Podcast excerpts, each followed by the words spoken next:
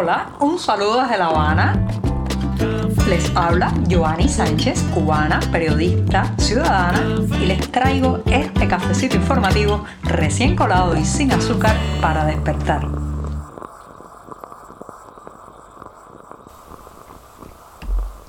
reinicia la semana informativa en este programa. Estoy viviendo un lunes, una jornada que además ha amanecido muy cálida, pero con algunas nubes aquí en la capital cubana. Crucemos los dedos a ver si llueve algo en este lunes. Lo cierto es que hoy, 16 de mayo de 2022, voy a empezar hablando del nuevo código penal. Sí, como dirían en El Señor de los Anillos, un código para atarnos a todos. Pero antes de decirles los titulares, voy a pasar a servirme este cafecito recién colado lo puse en la taza ya, ahora lo dejo refrescar y mientras tanto les comento los temas principales. En un primer momento, el nuevo código penal y las viejas prohibiciones. Ya verán por qué lo digo. Mientras tanto, venderán divisas de manera selectiva y gradual. Un anuncio que se ha hecho este fin de semana frente a la Asamblea Nacional Cubana. También voy a comentar de las colas para subir al buque Escuela Español El Cano. ¿Por qué atrae a tan, tanto a los cubanos subirse sobre una embarcación? Ya les daré más detalles. Y por último, recordarles que hasta el próximo 28 de mayo hay una exposición con la obra de Antonia Eiris, la artista plástica, aquí en el Museo Nacional de Bellas Artes de La Habana. Dicho esto, presentados los titulares y servidito el café, ya este programa puede comenzar.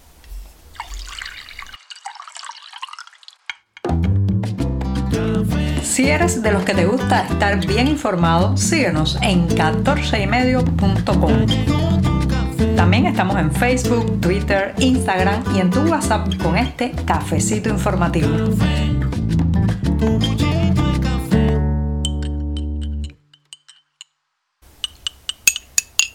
La semana tiene que empezar con un buen sorbito de café. Si además es amargo como este, mucho mejor, así me despierto informativamente. Así que me voy a dar el primer buchito del día.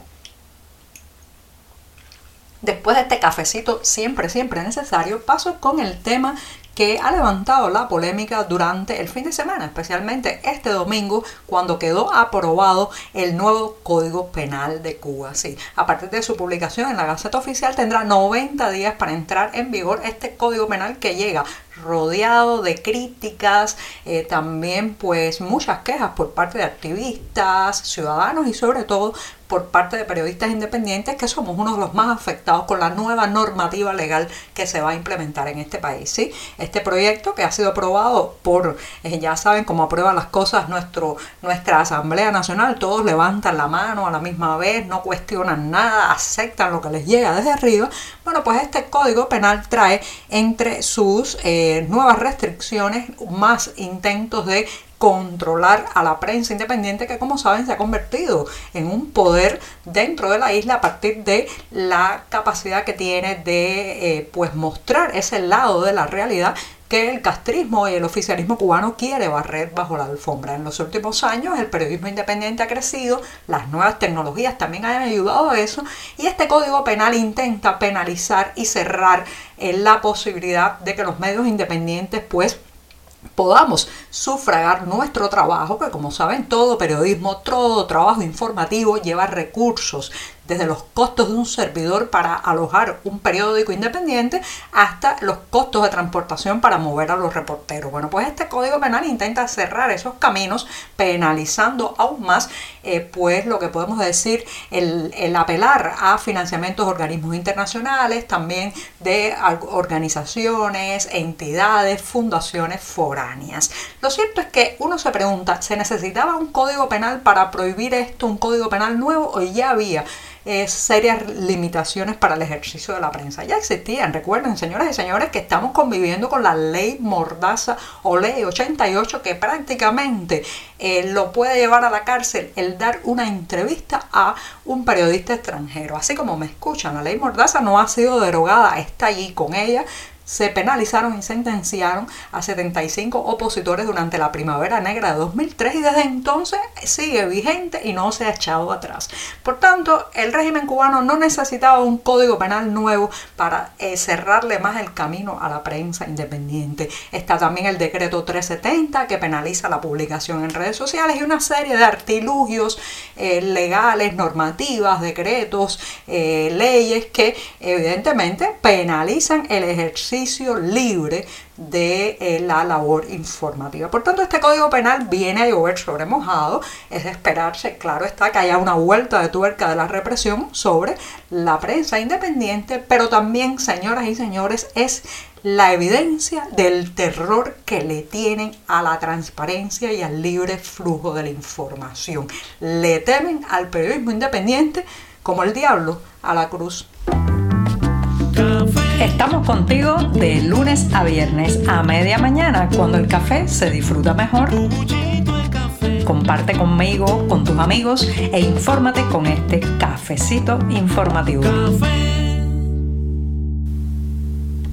Agregando caos al caos, haciendo más complejo todavía el desaguisado en que se ha convertido la economía cubana, especialmente todo lo relacionado con la moneda, pues las autoridades han anunciado este fin de semana, específicamente el sábado, durante la Asamblea Nacional, la reunión del Parlamento cubano, el ministro de Economía, Alejandro Gil, ha anunciado que se creará o se establecerá una tasa de cambio especial para algunos productores, especialmente estatales y privados, que generen bienes de alta demanda. No ha dado más detalles, pero Hill aseguró que de manera selectiva y gradual se elegirá un, grupo de personas que podrán comprar divisas a un precio que se situará eh, por encima, claro está, de la tasa oficial de 1,24, pero por debajo de la que está imponiendo el mercado informal donde un dólar se cotiza ya, señoras y señores, a 125 pesos cubanos. Fíjense esto, la creación de otra tasa de cambio, pero es para elegidos. No se dice tampoco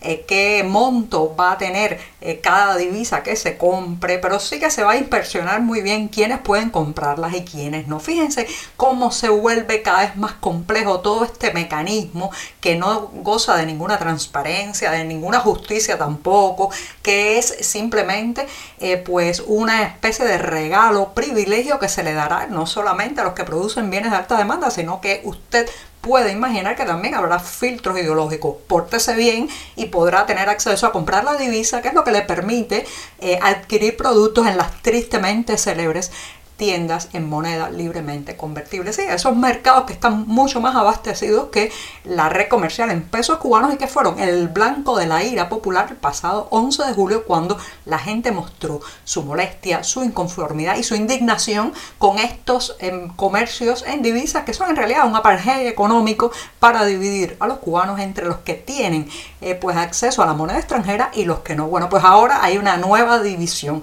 Los que tienen acceso a comprar con una tasa preferencial esas divisas.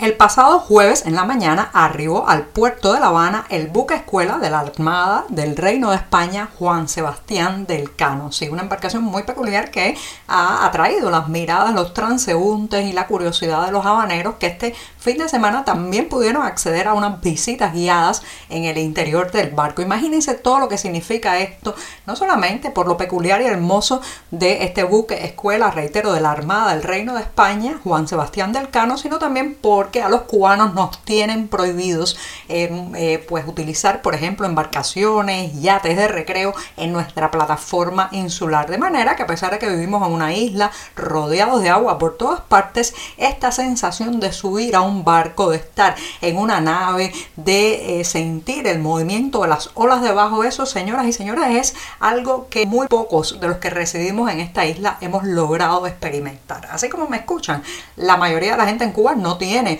una embarcación y los pocos que tienen alguna se trata de pequeños botes sin motor o simplemente de una eh, cámara vieja de camión inflada para salir a pescar algo que poner en el plato. Por tanto, la llegada del buque El Cano ha sido una verdadera conmoción o suceso aquí en la capital cubana y todo el mundo quiere entrar a ver cómo se siente, cómo se siente eso de estar en una embarcación. Fíjense ustedes qué cosa tan contradictoria en una ciudad que prácticamente nació alrededor de su puerto, donde los bucaneros, los marineros, la llegada de buques, el comercio eh, marítimo, pues fue capital vital para la información de la identidad de esta eh, villa de San Cristóbal de La Habana. Y ahora estamos sorprendidos con la boca abierta, queriendo todos entrar en tropel en el buque Escuela Español para ver, para ver cómo se siente eso de tener nuestro mar bajo los pies.